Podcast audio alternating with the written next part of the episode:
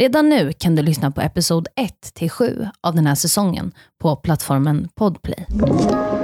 Podplay. Om du har en ätstörning just nu eller haft det nyligen, så rekommenderar vi att du lyssnar på den här podden tillsammans med någon som kan stötta dig om du blir triggad eller ledsen.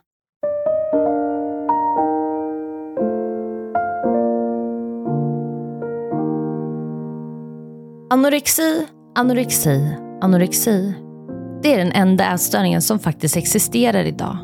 I alla fall om vi ska dra en slutsats av medias rapportering av ätstörningar. Den extremt magra kroppen, ett blekt ansikte och en människa som inte äter överhuvudtaget. En stereotypbild som förföljer de som existerar i skymundan. De som lider likväl som en anorektiker, men med ett annat BMI. Enligt en rapport från Riksät, Nationellt kvalitetsregister för ätstörningsbehandling, var 26,2% av de som diagnostiserades med en ätstörning underviktiga mellan 2017 och 2019. Resterande 73,8% var normalviktiga, överviktiga eller led av fetma. Det går inte att se om någon lider av en ätstörning, oavsett undervikt, normalvikt eller övervikt.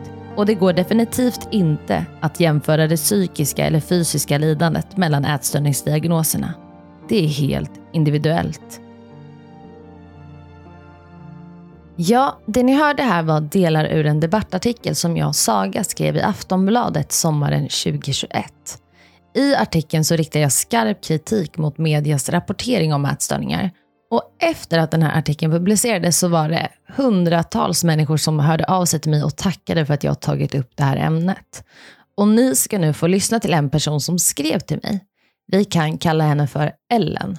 Och ljudet är lite sisådär, så jag rekommenderar att ni lyssnar i en tyst miljö. Jag frågar Ellen varför hon skrev till mig efter att hon läst artikeln. Ja, det var ju det här med ätstörningar, att det inte bara är de underviktiga utan det är även vi överviktiga som måste liksom uppmärksammas. Vi har problem.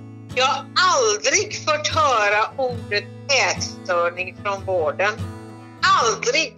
Ellen är en kvinna i 50-årsåldern. Hon berättar om sin barndom. En barndom som präglas av krav på viktnedgång. Men så hade jag en pappa som var överläkare på barnsjukhuset som tyckte att jag skulle banta. Och jag fick gå på såna här kurer med bara buljong och grejer. Han ville att jag skulle banta. Och sen så hemma så var det ju så att brorsan ville ha glass, då fick han en och jag fick ingen. Brorsan fick 2 mackor på morgonen och jag fick bara en. Och det innebar ju att när jag lämnade hemmet så gick jag ut och köpte 2, 3, 4 glassar. Ellen tror att hon har haft en ätstörning sedan hon var barn. Och jag frågar henne om hon någon gång sökt vård för sin problematik. Oj, det har jag gjort för många gånger. Det finns ingen hjälp liksom. Du ska gå på pulver, du ska dra ner på allt. Men alltså det är skitvård måste jag säga. Vi kommer att komma tillbaka till Ellen senare i det här avsnittet. Idag ska vi prata om orsakerna bakom ätstörningar, och vi kommer också att prata om hur viktigt det är att förstå och känna till ätstörningar som inte är kopplade till avmagrade kroppar. Det och mycket mer. Nu går vi vidare. Men du Evelina, ja. Alltså jag blir tokig för jag kan fortfarande inte förstå varför jag blev sjuk i en ätstörning. Alltså jag var ju så jäkla obrydd i grundskolan liksom. Nej, det där är ju svårt alltså för att man vet inte riktigt varför en del får ätstörningar och andra inte. Det är svårt att sätta fingret på. Men man har ju sett att det finns många olika faktorer, många olika bakgrundsfaktorer som spelar in och påverkar varandra. Men är inte en av de faktorerna genetiska faktorer? Jo, och det har man ju faktiskt gjort. I Sverige har man gjort, jag tror att det är världens största studie på ätstörningar som heter EDGI-studien. Ja, just det. Man gör den vid Karolinska institutet och det är en kvinna som heter Cynthia Bulick som leder den här studien. Och där har man ju sett att det faktiskt finns gener bakom anorexi. Mm. Och man har sett att vissa personer då mår lite bättre, får lite mindre nedstämdhet, lite mindre ångest när man har ett så kallat negativt energiintag. Alltså att man äter lite mindre än vad man gör av med. Så är det ju inte för de flesta av oss, för de flesta gillar inte att vara hungriga och känna ett sug eller vara i svält. Men alltså det där tycker jag är så himla intressant, och därför har jag ju också intervjuat projektledaren för EDGI-studien i Sverige som vi kommer lyssna på alldeles strax. Mm. Men jag vet att man med hjälp av tvillingstudier har kommit fram till att 50-60% av risken för att utveckla anorexi beror på just genetiska faktorer. Och så det är ju helt otroligt. Det är ju jättemycket genetik inblandat där. Mm. Och det man har sett då, det är ju vid anorexi, men att man fortsätter ju forska också kring hetsätningsproblematik och bulimi och sådär. Ja, och förmodligen så är det ju också gener där, tänker man sig. Mm, så en sårbarhetsfaktor är då det genetiska. Mm. Vad finns det för fler? Ja, det är ju det här med personlighetsdrag också. Och i och för sig, de är ju ofta till stor del genetiska också. Mm, men då tänker man sig att, eller man har sett i studier på gruppnivå att personer som är perfektionistiska drag och ett ganska högt behov av kontroll oftare får ätstörningar. Och likadant en hög grad av impulsivitet och svartvitt tänkande ökar också risken för att utveckla ätstörning och kanske främst då hetsätningsproblematik. Mm. Känner du igen dig i något av det här med generna och personlighetsdragen och sådär? Alltså mina personlighetsdrag är ju väldigt kopplade till min mamma som är ganska lik. Hon är jättekontrollig när det kommer till vissa saker. Mm. Och det är jag också med vissa saker. Till exempel när jag i mitt arbete på SVT då vi ska till inspelningar. Mm. Då är det alltid jag som kör. Jag är så här, ingen annan rör den här ratten. Det är jag som sitter här och alla vet att det är så. Så det är väl liksom den delen av kontroll har jag. Mm. Men annars är det väl inte supermycket kontroll så. Nej. Tror jag. Jag vet inte. Men impulsivitet, absolut. Så jag har ju ändå några av de här personlighetsdragen kan man väl säga. Så lite förklaring får du här då? Ja, lite du blev sjuk. Det var därför jag blev sjuk. Fan. Ja, men vad finns det mer då? En tredje sån här sårbarhetsfaktor är mer av de här psykologiska belastningsfaktorerna, brukar man säga. Och det är ju så att vi människor, det är väldigt orättvist. Ja. Vi är utsatta för olika saker. En del är med om väldigt mycket jobbiga saker och en del lite mindre. Mm. Och det har visat sig att är man med om några jobbiga saker i sitt liv så finns det större risk att man utvecklar en ätstörning. Och det kan vara till exempel att man är utsatt för mobbing, svåra separationer, att nära anhöriga dör, att man är med om fysiska eller psykiska övergrepp och sådär. Just det. Mm. Men det är inte någonting som säger att man måste utveckla en ätstörning för det. Men en vanlig missuppfattning som jag hör är att de som är ätstörningar, alla har varit med om någon sexuella övergrepp, trauman och så. Men så är det verkligen inte. Nej. Det finns absolut de som har varit med om övergrepp och utsatta för jättejobbiga saker och svåra uppväxter och sådär. Och där ätstörning blir som en del i att hantera och reglera känslor. Att man kan ta kontroll över någonting när allt stormar runt omkring. Ja, och att det blir ett sätt att ångestreglera, att svälta sig. För då blir man tunnelseende, man stänger av känslor och sådär.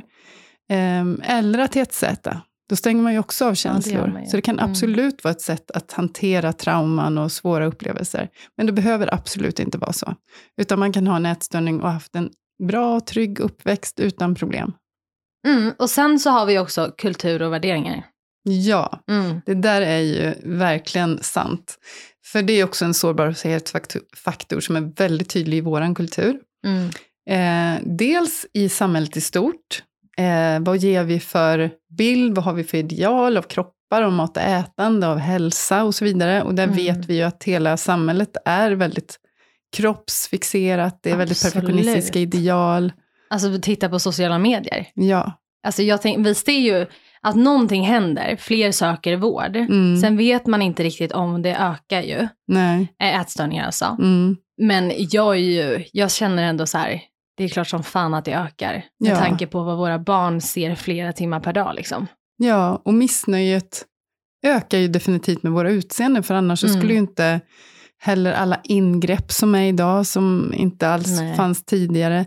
Det blir liksom vanligare och vanligare att man gör det. Det är ett ständigt jagen på att bli mer och mer perfekt, eller man ska säga. Mm. Och man blir aldrig nöjd. För man vet att det går att göra något åt det. Ja, alltså, jag satt och provade så här filter. Jag skulle skicka någon bild till mamma och pappa. Där jag var så här ful. Så bara, kom det upp ett filter som jag bläddrade och bara... Men gud vad snygg jag blev. Och sen när jag då tog bort det, jag bara... Men va? Ser jag ut så där? Mm. Nej, och då såg jag liksom hur de hade liksom gjort min näsa mycket mindre. Mina läppar större. Och då var jag så här, en näsoperation. Nej, det tänkte jag faktiskt inte. Men däremot jag fattar att de tankarna blir lite, kan bli så. Ja, i den miljön. Tänk att vi vistas, både vi vuxna och barn vistas i den här miljön hela tiden. Mm. Så klart att det påverkar oss och våra ideal och vad vi tycker om våra kroppar. Mm. Så dels då i samhället i stort, men sen är det ju också, vilka kompisar är man med? Är det mycket prat om sånt här bland kompisarna? Och i familjen där man är, pratas det mycket om att det är viktigt att vara fin och smal och sådär. Mm. Och hur man äter och så. Så att det spelar in. Så att det är också som sagt en av de här sårbarhetsfaktorerna. Och då är det ju så här att man kan uppfylla alla de här. Mm. Och utveckla ätstörning eller inte utveckla ätstörning. Man kan ha några av de här faktorerna eller inga. Men man kan ändå utveckla en ätstörning. Alla är unika. Mm. Och nu ska vi faktiskt gå över till ett litet inslag och få höra mer om Edgy-studien. Ett poddtips från Podplay. I Fallen jag aldrig glömmer djupdyker Hasse Aro i arbetet bakom några av Sveriges mest uppseendeväckande brottsutredningar. Går vi in med hemlig telefonavlyssning och då upplever vi att vi får en total förändring av hans beteende. Vad är det som händer nu? Vem är det som läcker? Och så säger han att jag är kriminell, jag har varit kriminell i hela mitt liv. Men att mörda ett barn, där går min gräns. Nya säsongen av Fallen jag aldrig glömmer på Podplay.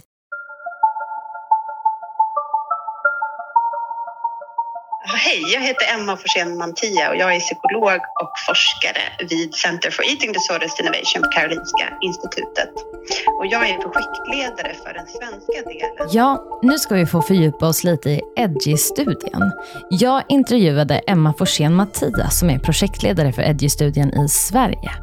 Edgy är alltså en global studie som leds av professor Cynthia Bulick och hon jobbar både med oss på Karolinska och på University of North Carolina. Så det är flera sajter runt om i världen som jobbar med samma sak, nämligen att undersöka både geners och miljömässiga faktorers roll i utvecklandet av ätstörningar. Så syftet är ju att ta reda på mer om varför vissa drabbas och andra inte av problematiken ätstörningar alltså. Och det som är så coolt med Edgy är att det är den första studien där all typ av ätstörningsproblematik får vara med. Du sa tidigare till mig att den här studien är väldigt viktig och att den behövs. Kan du berätta lite varför? Varför behövs den här studien? Ja, alltså först och främst handlar det ju om liksom en kunskapslucka som behöver fyllas. Alltså vi förstår inte så mycket i dagsläget om hur ätstörningar utvecklas. Vi vet att det är många faktorer som måste till. Att en stor del kan vara genetik, men att det också handlar om liksom psykologi och sociokulturella faktorer, saker man utsätts för kanske under sin liksom uppväxt och senare också. Men vi vet inte exakt hur allt det här samspelar, så att det här är ju så kallad grundforskning där man verkligen behöver först öka kunskapen om vad kan tänkas hänga ihop och vad kan vara viktigt. Men tänker vi väldigt långsiktigt så är ju den här kunskapen nödvändig för att till exempel förbättra behandlingar. För att kunna förebygga i ett liksom väldigt tidigt skede och till och med kanske på sikt kunna screena för. Alltså kunna liksom, veta vilka grupper av personer som kanske har en större sårbarhet och hur kan vi då hjälpa dem i ett tidigt skede och så. Om du är intresserad av att delta i Edgy-studien så ska du lyssna extra noggrant nu. Ja, om man vill gå med i Edgy då måste man vara 16 år eller äldre. Och sen i Sverige då så måste man ju bo i Sverige och förstå svenska. För alla våra enkäter är för tillfället på svenska. Och då går man helt enkelt till www.edgy.se och det är EDGI då som är Edgy. Mm. Och där kan man läsa mer och man kan se på lite filmer och intervjuer med olika personer. Och sen kan man direkt anmäla sig online. Och då så börjar man med att samtycka med sitt bank-ID. Och när man har gjort det och lämnat lite kontaktuppgifter och så, då börjar man direkt med att svara på just frågorna, enkätfrågorna. Och sen när man har gjort det, svarat på den enkäten, då är man klar med liksom webbdeltagandet. Och då kommer vi att skicka ut ett kit för salivprovtagning. Mm. Och det gör man väldigt enkelt i sitt hem. Man spottar i ett litet provrör i princip som man sen skruvar på ett lock på och postar på vanlig brevlåda i ett förfrankerat kuvert. Och sen om man vill, det finns en tilläggsstudie till Edgy också där man studerar tarmbakterier. Så om man vill och har sagt ja till den delen av studien, då ska man också lämna ett litet avföringsprov. Och det är också via en sån här ett litet provrör som man lägger på lådan, precis som salivkittet. Mm. Och sen efter det, då är man i princip klar med sitt deltagande och då får man 2 biobiljetter hemskickat när vi har fått in alla de här olika, ja, liksom både enkät och kit då. Så det är så ett deltagande i Edgy går till.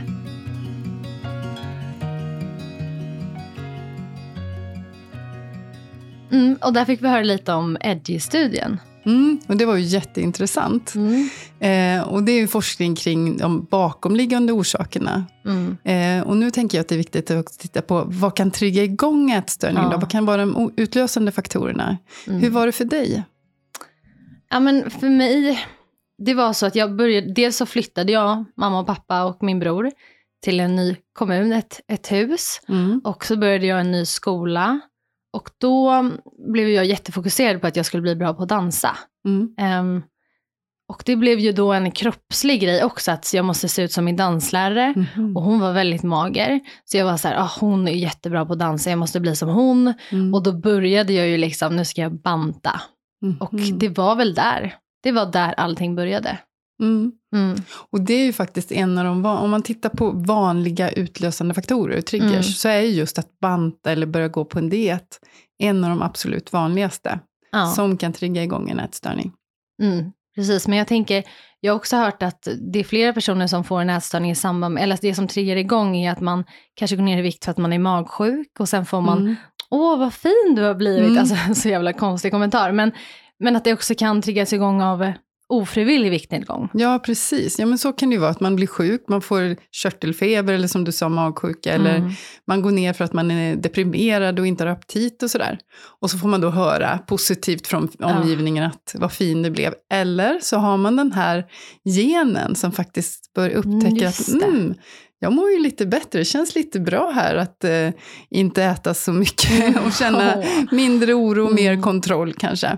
Och så triggat ätstörningen igång. Fast det egentligen inte alls var någon tanke på att gå på diet eller banta från början. Men sen tänkte jag bara på en sak. Mm. Du berättade ju att ni flyttade och du började på en ny skola. Mm. Det är också en väldigt vanlig trigger eller utlösande faktor. Det här att det sker en stor förändring i livet. Ja. Precis som du, att man flyttar, man byter skola, man byter vänner eller jobb. Eller att det händer något annat i livet som gör att det blir en stor förändring. Man upplever att man inte riktigt har kontroll över tillvaron. Det kan ju också vara att föräldrarna skiljer sig eller något sånt där. Eller någon nära anhörig dör då. Och så upplever man, nej men jag har ingen kontroll. Och då är ju faktiskt just det här med att ta kontroll över vikten och kroppen och maten. Det är ju något man konkret kan ta kontroll över. Och då börjar man göra det och så känns det lite bättre. Och så fastnar man i det. Så känner man sådär att ja, men jag är i alla fall bra på något. Jag har i alla fall kontroll över någonting i livet. Just det. Så är man i det där hjulet. Precis. Ett poddtips från Podplay. I podden Något Kaiko garanterar röskötarna Brutti och jag Davva dig en stor doskratt. Där följer jag pladask för köttätandet igen. Man är lite som en jävla vampyr. Man har fått lite blodsmak och då måste man ha mer. Udda spaningar, fängslande anekdoter och en och annan arg rant. Jag måste ha mitt kaffe på morgonen, för annars är jag ingen trevlig människa. Då är du ingen trevlig människa, punkt. Något Kaiko, hör du på Podplay? Därför är gardinerna. Nu ska vi tillbaka till Ellen. Ellen har berättat att hennes pappa ständigt varit på henne om att gå ner i vikt. Och jag frågar Ellen vad hon tror är orsaken bakom sin ätproblematik. Kravet på mig att gå ner i vikt när jag fortfarande var normalviktig. Jag har i hela mitt liv fått höra ifrån min pappa att jag inte duger. För pappa var ju alltid sån att han var ute och segla på sommaren och så la han på sig några kilo och så gick han till Friskis och Svettis och så gick han ner allting. Och det smällde han i ansiktet på mig då som inte kunde göra det. År 2010 bestämmer sig Ellen för att göra sig av med sin övervikt och ätproblematik. Hon gör en gastric bypass-operation. Det kallas ibland för fetmaoperation. Under operationen avlägsnas 80% av magsäcken. Syftet med operationen är att patienten därefter ska gå ner i vikt. Men grejen är ju den att efter min gastric bypass, jag tål inte socker, jag tål inte fett. Men jag måste säga det att pappa och jag hade jättemycket problem i alla år fram till då när jag bestämde mig för att göra min gastric bypass. Då var det precis som att jag hamnade på en piedestal och det gjorde jag ju då 2010. Efter operationen gick Ellen ner flera kilon, men hon är fortfarande överviktig och grämer sig över det. Hon kämpar dagligen för att gå ner i vikt. Jag känner som så här att jag har väldigt svårt för att träffa nya människor därför att jag tror hela tiden att de ska dissa mig för att jag är överviktig. Rent fysiskt så tycker jag att min övervikt är jättejobbig och jag skulle bli så förbaskat glad om jag någon gång efter dessa 50 års kamp skulle kunna råda bot på det. Ellen är tacksam för att hon fick göra en gastric bypass-operation. Den hjälpte henne att gå ner i vikt, men hon upplever inte att hon är frisk och fri från sina ätstörda tankar och beteenden. Under vårt samtal berättar Ellen om hennes idealvikt, om hur många kilon hon vill gå ner och det ständiga fokuset hon har på vikten. Hela livet handlar om detta. Och jag är så förbannat trött på det.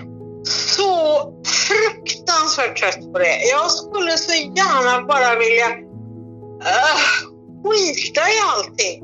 Skulle du vilja söka ätstörningsvård?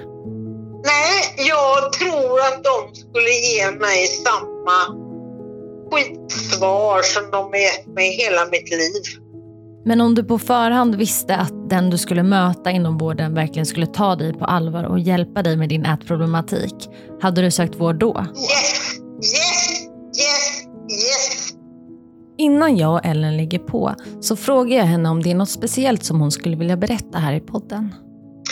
Jo, det är så att om jag kommer in till vårdcentralen eller till läkaren med en öroninflammation eller ett stukat lillfinger, allting har att göra med min övervikt och det är så fruktansvärt nedvärderande att de lägger allting på min övervikt.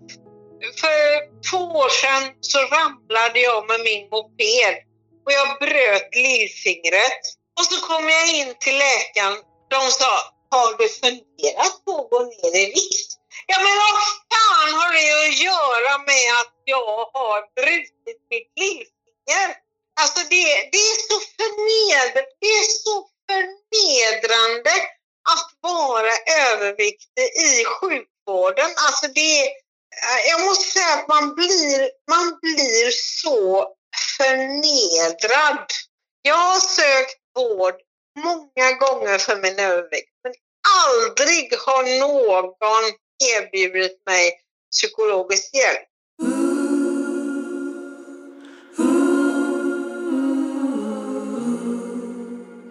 Ja, Evelina, vad tänker du nu när vi har lyssnat till det här? Ja, men jag blir ju väldigt beklämd och ledsen över hennes situation och det som hon har behövt gå igenom. Mm. Ja, men det gör mig verkligen ledsen. Och det är så jobbigt också därför att jag vet att hon är verkligen inte ensam. Utan det finns så många som har haft det så här, både i sin barndom och i vuxen ålder. Mm. Men alltså, för att nu, det finns ju inte konstaterat att hon har en ätstörning för att hon inte har fått den hjälpen. Det är ju ingen som har sagt till henne, du har en ätstörning. Nej. Men jag kan ju inte bedömningar och sådär, men låter det inte lite som att hon har haft och har en ätstörning? Ja, det där är lite svårt att avgöra, utan man måste verkligen liksom ta upp en anamnes, som man säger. Man liksom gör en kartläggning och en noggrann intervju och så, för att se om det bara är ett ätproblem där man äter för mycket som leder till övervikt och kanske fetma, eller om det är en ätstörning. För att just på en ätstörningsdiagnos så måste man uppfylla vissa kriterier. Och en del med fetma och övervikt har ätstörning och en del har det inte. Så det är lite olika och det kan ju inte jag riktigt säga, men jag har ju mött så många som hon som verkligen har de här problemen och som skulle bli hjälpta av psykologhjälp, oavsett om det bara är ett problem med övervikt och fetma som resultat eller en ätstörning. Det spelar inte så stor roll, man kan ändå få hjälp. Och hon har aldrig blivit erbjuden det. Nej. Psykologisk behandling alltså. Ja, och det är så sorgligt. Och sen också det här att bli bemött på det här sättet i vården, att har du inte tänkt på att gå ner i vikt, och också det här att det är väl bara att gå ner, ta skärp dig, ät lite ät mindre, träna mer, rör på dig mer, som väldigt många får höra. Vilket också är ju väldigt tokigt, därför att den senaste forskningen visar ju att det här med att banta och försöka gå ner i vikt, det funkar inte. Om man har fetma så är det jättesvårt att gå ner i vikt. Det har man sett. Och det fungerar inte med dieter och bantning som man har tänkt innan, utan det är på andra sätt. Men först och främst så handlar det ju kanske om att börja ändra levnadsvanor så att man mår bra och kan öka livskvaliteten. Och få en bättre kondition och bli starkare. För det kan ändå påverka hälsan väldigt mycket.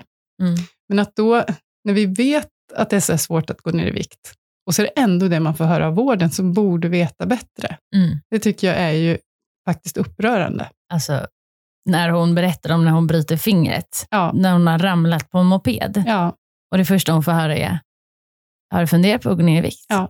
Alltså man blir jättearg. Nej, men alltså. Men tyvärr, jag blir inte förvånad. Jag har så många liknande historier. Men vad är problemet under? Alltså jag blir ju så jävla trött på att höra det här. För vi får ju höra det här hela tiden. Jag får höra från flera intervjupersoner och från människor som jag träffat inom ätstörningsvården. Alltså det finns ju en enorm kunskapslucka. Någonting måste ju göras, tänker jag. Ja, nej men verkligen. Och faktum är, får jag tips om en annan podd? Absolut. Frågar du mig? Det här är din podd också. Nej men, ja, jag tänker också så. Mer kunskap. Och då finns det en podd nu som heter Obesitas, ett viktigt samtal. Där pratar de om just precis de här frågorna. Och att det är så att vården är faktiskt outbildad på det här med fetma och övervikt. De behöver lära sig mer. Eller vi behöver lära oss mer, för jag är ju en del av vården. Ja, det är du. Ja, det är jag.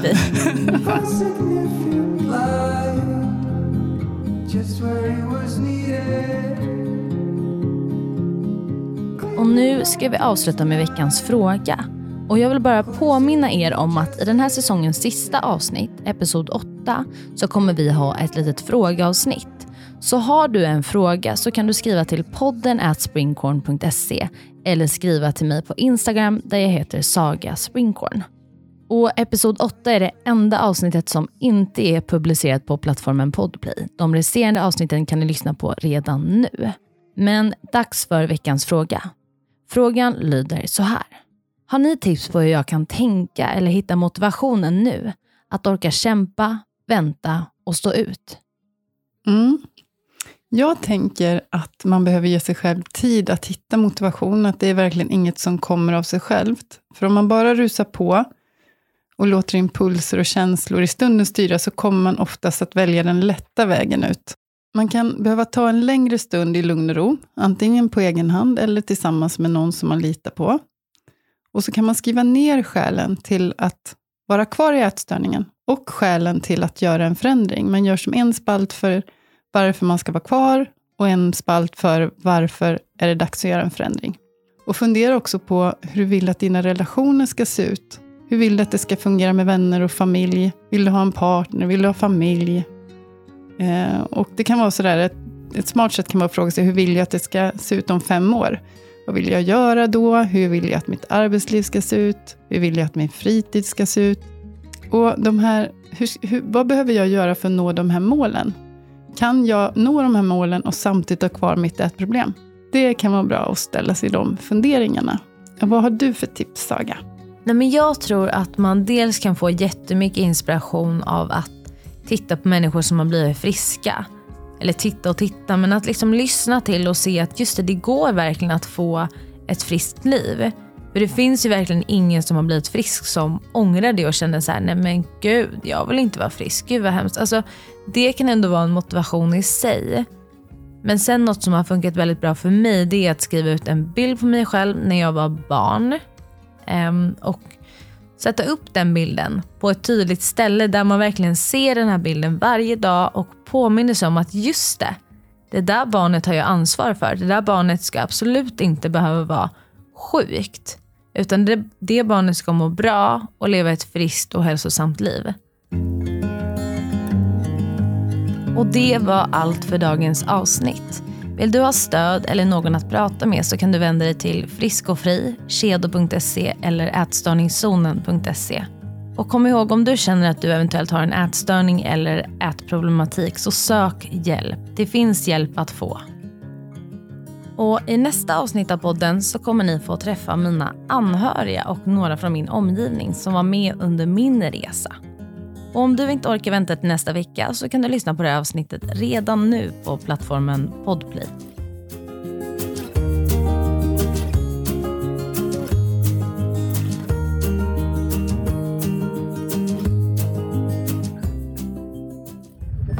Podplay, en del av Power Media. Ett poddtips från Podplay. I Fallen jag aldrig glömmer djupdyker Hasse Aro i arbetet bakom några av Sveriges mest uppseendeväckande brottsutredningar. Går vi in med hemlig telefonavlyssning och då upplever vi att vi får en total förändring av hans beteende. Vad är det som händer nu? Vem är det som läcker? Och så säger han att jag är kriminell, jag har varit kriminell i hela mitt liv. Men att mörda ett barn, där går min gräns. Nya säsongen av Fallen jag aldrig glömmer på Podplay.